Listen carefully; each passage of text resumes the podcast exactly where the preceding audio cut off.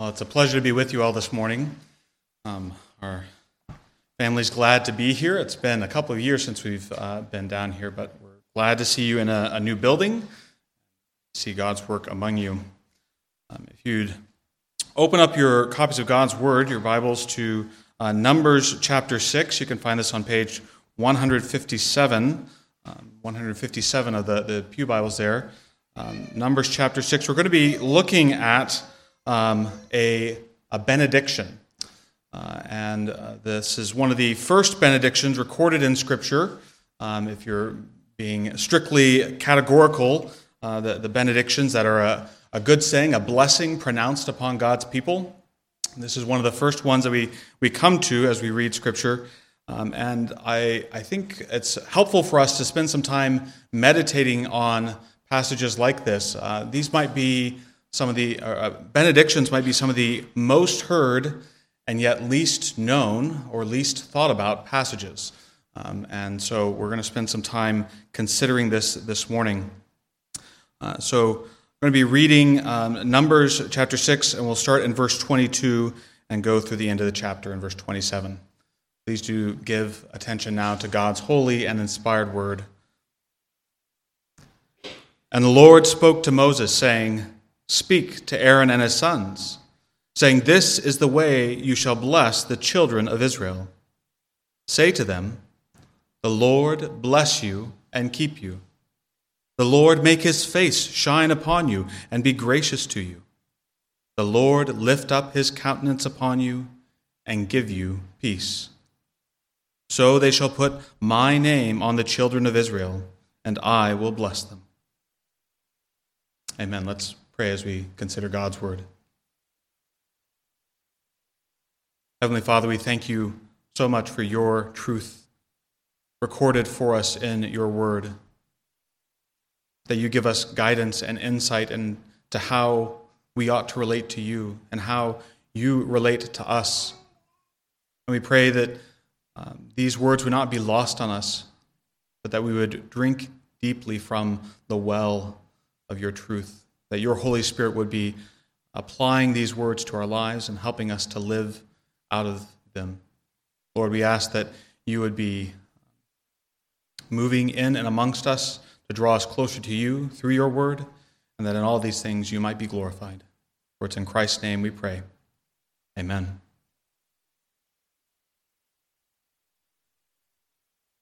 So again, as we consider this benediction, this good saying, if you were to break apart benediction into its roots, bene, or good, and decire, or to say. So it's just a good saying. But I mentioned it's a blessing that's pronounced upon God's people. And that's important to note because it's not a blessing just to one person. The benedictions that we have and use from Scripture are not directed solely to one person for their blessing and no one else's. But instead we see reoccurring throughout Scripture, this practice of pronouncing a blessing upon God's collective people, upon the children of Israel, as this text says.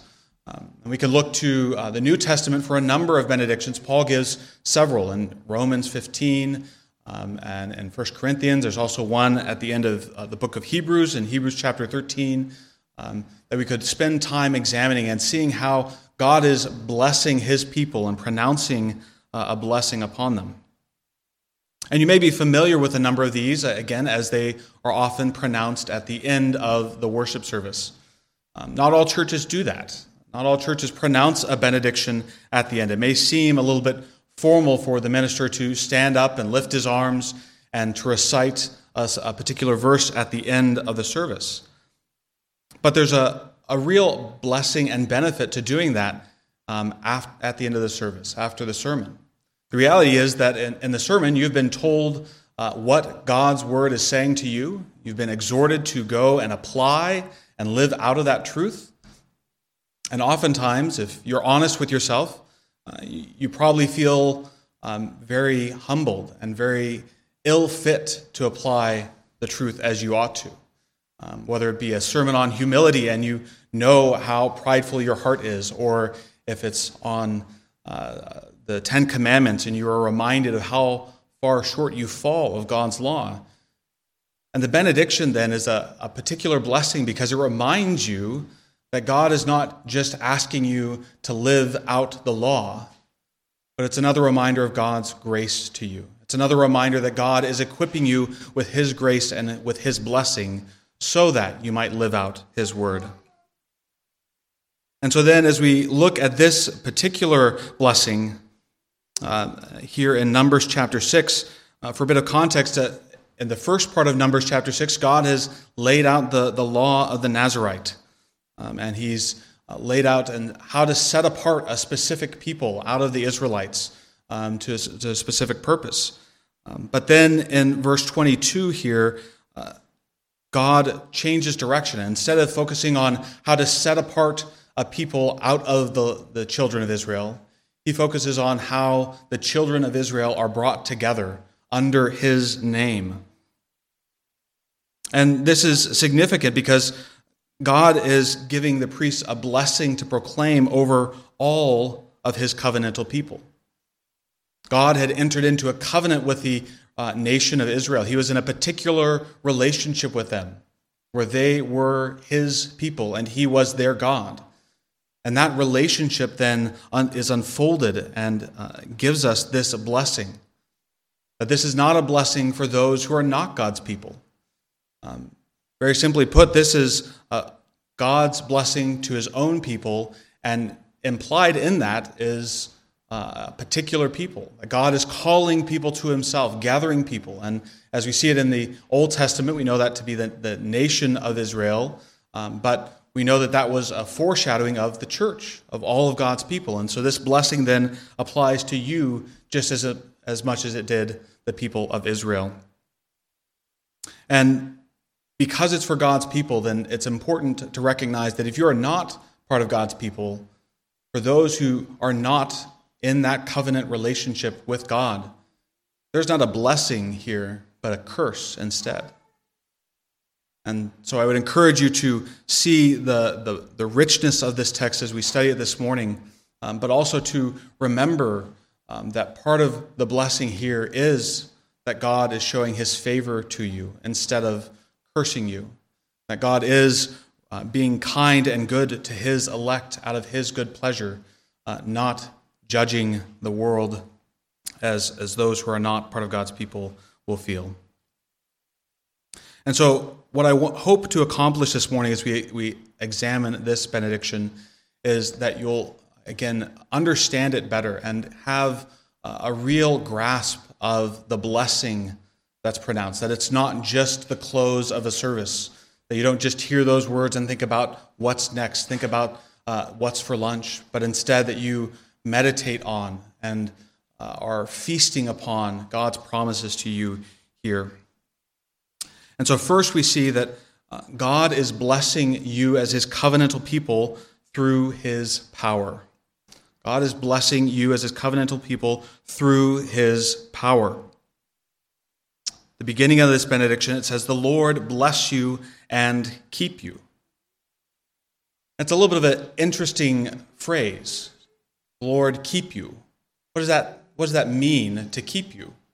We often think about keeping things. We keep our house in order, or we might keep a collection of different things. But what does it mean to keep people? What does it mean for God to keep you? Well, before we flesh that out, it does imply possession. It does imply that you must be God's for God to keep you. God must claim you to be able to keep you. He must have you in his grasp, in his power. And if you are not in God's grasp, then he can't keep you. He can't do what we're going to understand keeping means. And so here already, this points to the wonderful doctrines of election and adoption. That part of God keeping you is God choosing you, is God claiming you for himself. It's God making you his own. You see in verse 27 that God tells the priests, God tells Aaron and Moses that this is how the priests shall put my name on the children of Israel.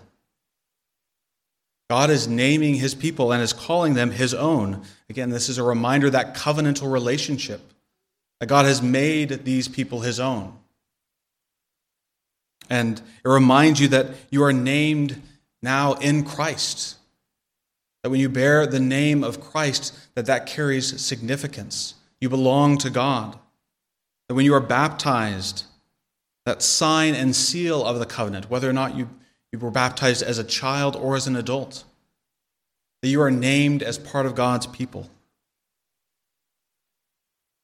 And so we see first God's power in keeping you just by drawing his people to himself.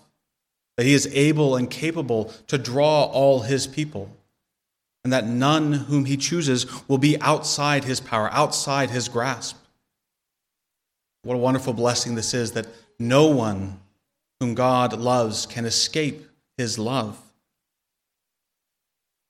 So if God has you, then what does it mean for God to keep you?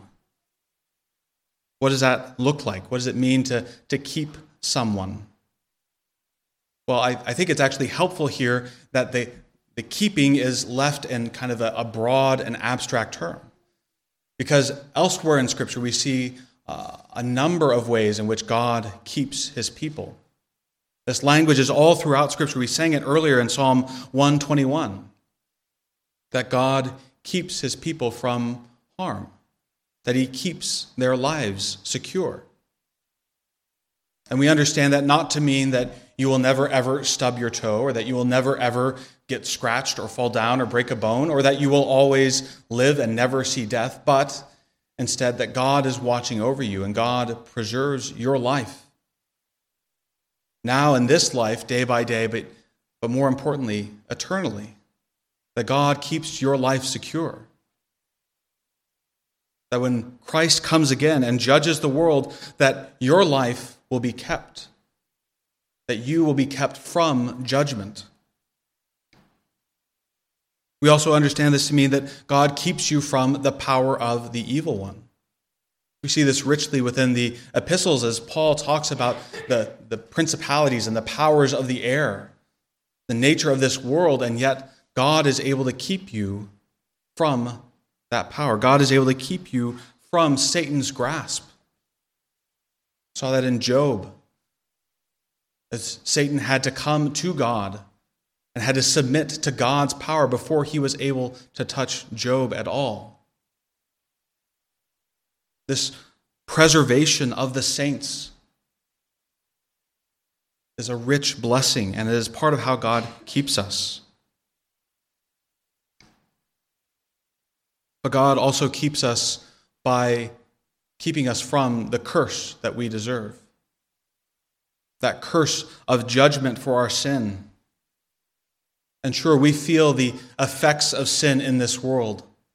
We feel the consequences of our sin in our day-to-day life, but ultimately, God keeps us from that eternal judgment because of what Christ has done, because Christ took that covenantal curse for you in order that he might purchase that covenantal blessing. And in all of this, we see God's power, that all of his purposes for you, his people, are achieved.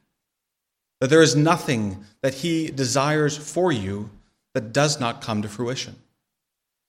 And so his power to bless you and to keep you is a rich blessing and is not something to be taken for granted. And one way to look at it is that the blessing here is that God is using his power to do the work, not you. That instead of God asking you to use your supposed power to keep the law, he has done it for you. He keeps you because you can't keep yourself. You cannot keep your soul alive. You cannot keep yourself ultimately from judgment. To do so would be foolishness. But God's power is sufficient to do this for you. If you think about this, I think a helpful illustration could be parents with children. My wife and I have a one-year-old daughter, or almost one-year-old daughter right now, and the reality is she does very little to keep herself from harm. Her fingers are attracted to electrical sockets. She likes to go upstairs not knowing that you can tumble down and bonk your head at the bottom of the stairs. The kids don't really do a whole lot. They don't have the power to keep themselves safe. And so that's where parents come in. Parents have that power. They have that knowledge, that ability to keep their kids alive. And even as kids grow older, parents guide, they counsel, they shepherd their children to help them understand the right way to go, the wise way to go. And in that way, they help keep their children. How much more, then, does your Heavenly Father keep you? How much more does your Heavenly Father, who calls you His children, who adopted you and made you His children, does He keep you? Does He give you counsel through His word? Does He watch over you and preserve you in thousands of ways that you don't even recognize? Things that you take for granted. That you go on a drive and didn't get in a car wreck.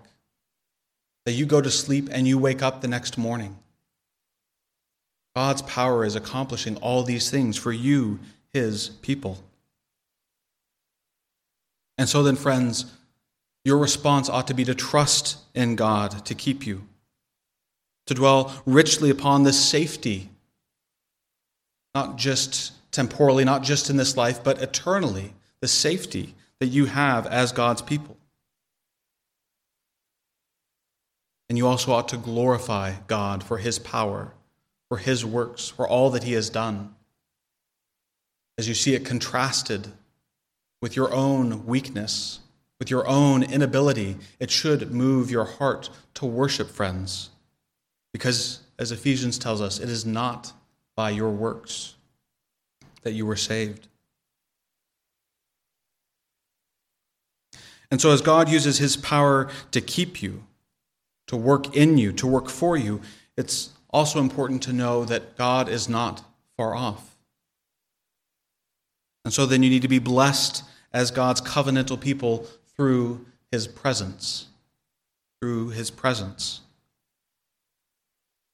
The blessing isn't just God's power to work in your life, though that would seem enough. If we look at verse 25, see that the blessing here, the benediction, is that the Lord make His face shine upon you and be gracious to you. God blesses you, friends, with Himself. He gives of Himself that you may know Him, as He makes His face shine upon you, or as verse 26 says, as He lifts His countenance upon you. Countenance is just another word for face here. We see that God is giving you Himself, and instead of turning away from you, as He would be perfectly right and just to do because of your sin, to turn His back on His creation that has rebelled against Him, and to leave us to our own devices, to the judgment we so richly deserve, God shines His face on you. He makes Himself known to you, both within general revelation, within the world around us, that we can know that there is a God, but more so within Scripture, that God has revealed Himself through His word to you, that you might know who He is, that you might know more about Him.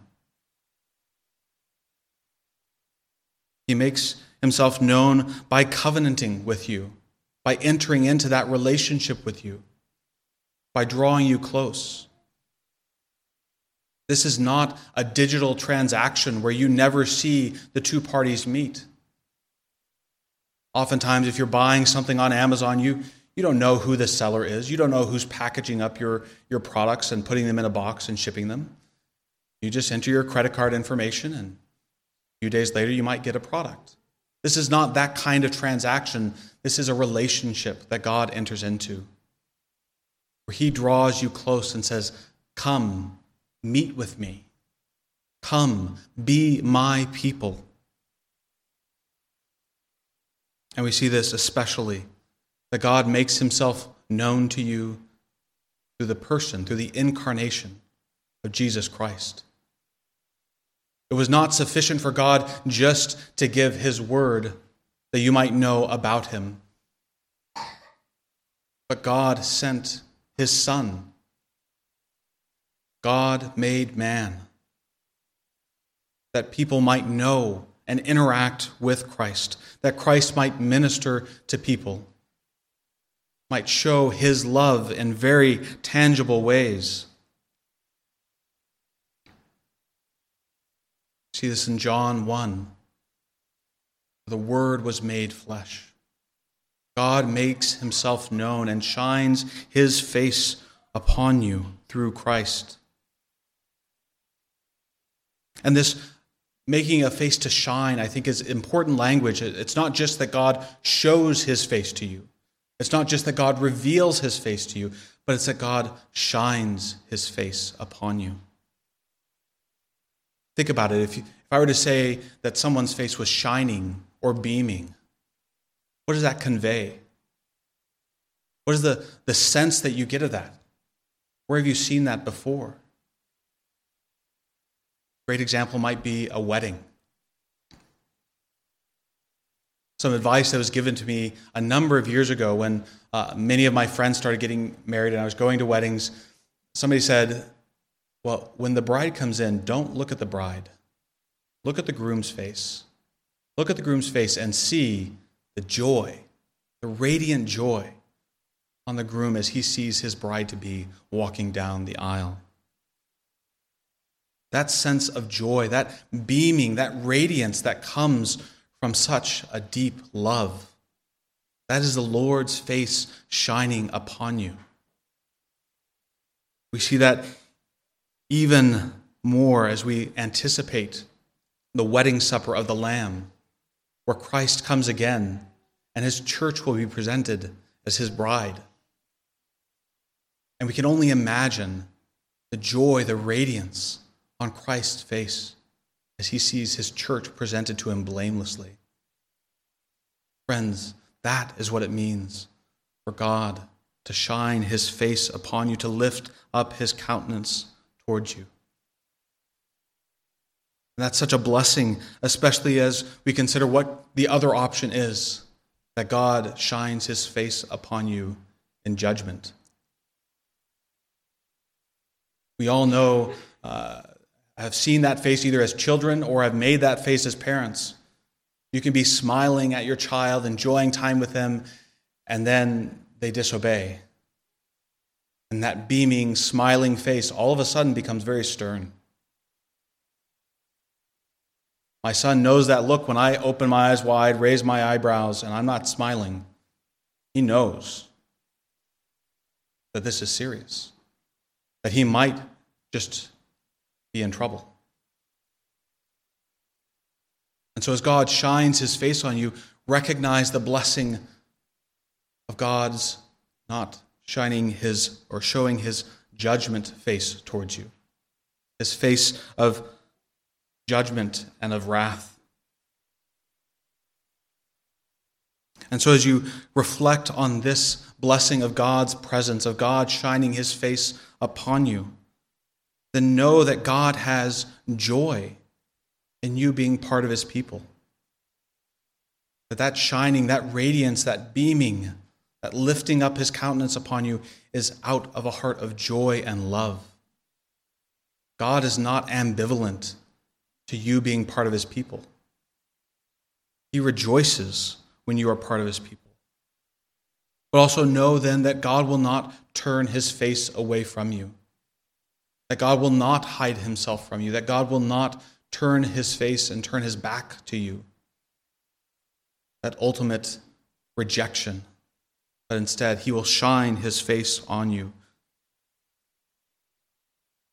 And then also glorify God as you see perfection in his presence, as you meet with God, as you feel the warmth of his love through his word, through your times with him, through his worship. Glorify God in return, because to know God better is to know perfection better. And that is surely worth praising. So God blesses us. He blesses us through his power, and keeping us, making us his. He blesses us through his presence, which reminds us of his love and of his grace. But God also blesses you, his covenant people, through his peace. Through his peace. God has used his power to make you his, to keep you as his people. God has given himself to you in a covenant relationship, in the revelation in the person of Christ, and after Christ ascended in the work and person of the Holy Spirit. And so if God has done all this for you, his people, then know that God gives you peace too. It's fitting that the end of this benediction, as it builds through God blessing you and keeping you, God showing himself to you, ends with God giving you peace in verse 26. The result of God blessing you through his power and blessing you through his presence should not be anxiety. It should not be worry. It should not be anything but peace.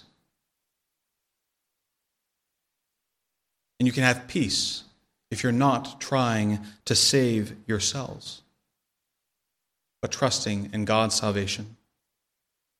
You can have peace if you realize that you are never alone, but that God is always with his people. You see, peace is that capstone to God's covenantal love. Peace is the result of knowing who God is and what he has done for you personally. That result, then, is wonderful. That peace that surpasses understanding. As we were considering earlier in Sabbath school, in the adult Sabbath school class, contentment, that rare jewel of Christian contentment, and the reality that we don't need to know why. And part of why we don't need to know why is because we know the God who is in control loves us. We know that he has the good of his people at heart. As Romans 8 says, that God uses all things for the good of his people. And so to know why any particular event happens, to know how to be content in any given circumstance becomes much easier. We can have peace when we remember who God is. That love bears that fruit, friends. It's like if you were to take an incredibly hard math final, which I know that there's a number of math folks who could probably ace it, but let's say Dr. Knoll was crafting one of his craziest, hardest finals for you. I personally would be very scared. I would be ill-fit to take such a math exam. And so if I were to go in, even after I'd studied, even after I had tried to prepare for that final, to walk into the room where I'm about to take that test and have Dr. Knoll say, "No, it's all right. A guy named Einstein came in and he took the test for you. You're good to go."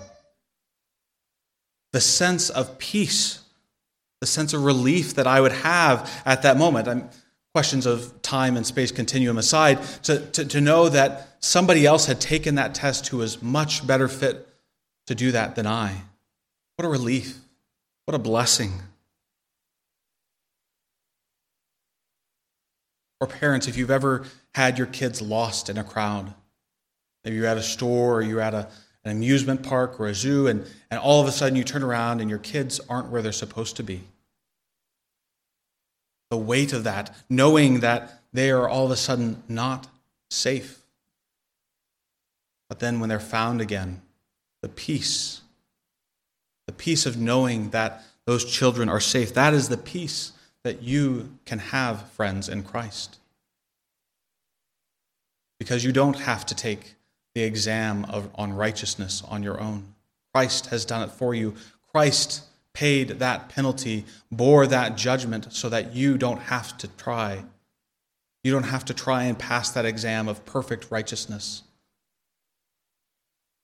And Christ has found you. Christ keeps you safe. So friends, have peace through God's blessing.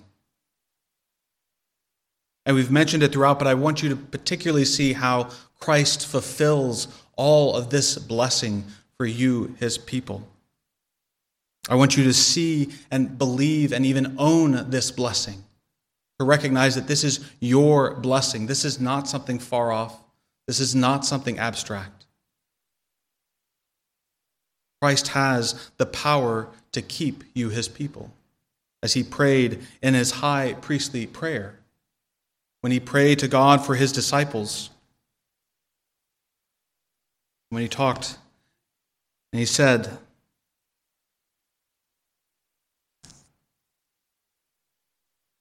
starting in verse 10, "And all mine are yours, and yours are mine, and I am glorified in them. Now I am no longer in the world, but these are in the world, and I come to you, Holy Father. Keep them through your name, those who you have given me, that they may be one as we are. While I was with them in the world, I kept them in your name. Those whom you gave me, I have kept, and none of them is lost, except the son of perdition." That is Christ's prayer for you, friends. That is Christ's work and power in keeping you for his purposes and for eternal life.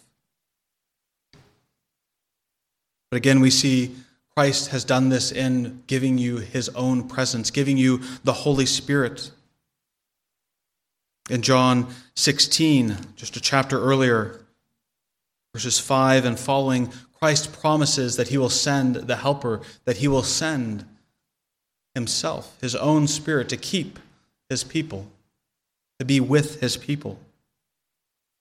Christ not only worked out your salvation, but he walks with you through his Holy Spirit day after day after day.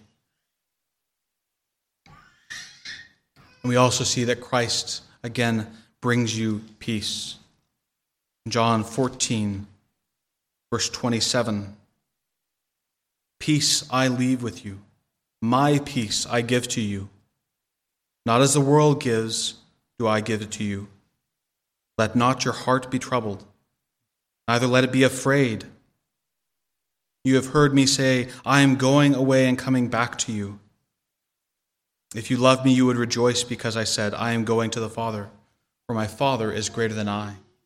Christ goes on to talk about the place that he is preparing for people. Christ has earned that eternal peace for you, secure in heaven with God, by his death on the cross and his resurrection and his conquering of death. What have we left to fear now that death has been conquered? So friends, when you hear this blessing, this covenantal blessing for you, God's people, from number 6, don't gloss over it. Don't discard it and think, okay, what's next? But instead, meditate on it, reflect upon it, dwell richly in this wonderful truth, and glorify God for the blessings that he has shown to you. Let's pray. Lord God, we do praise you, for you are a good God. And you are not just good because you show kindness to us, but your goodness is surely shown by the kindness, the love, the mercy, the grace that you show to your people. Lord, we are in awe of your perfection, that all your attributes are without flaw, that you lack nothing, and yet you desire to make us your people, that you purchased our salvation, our redemption, with the blood of Christ. Lord, as we see these blessings that you have promised come to fruition in Christ, And as we meditate upon them day after day, move our hearts to glorify you all the more. Give us the peace that you promise, that we might not be anxious in this world, but that we might rest secure in the knowledge that you are our Father and you care for us.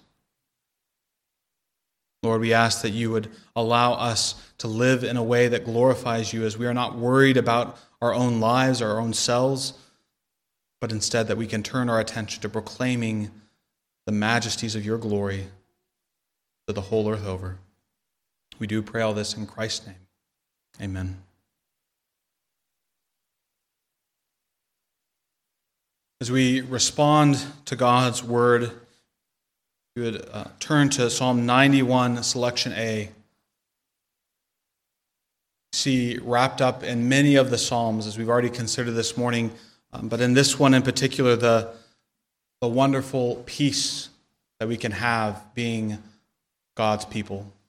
We don't need to fear the deadly pestilence. We don't need to fear man, that we can know that we find shelter with God Most High. So let's go ahead and we'll stand to sing that and remain standing for the benediction.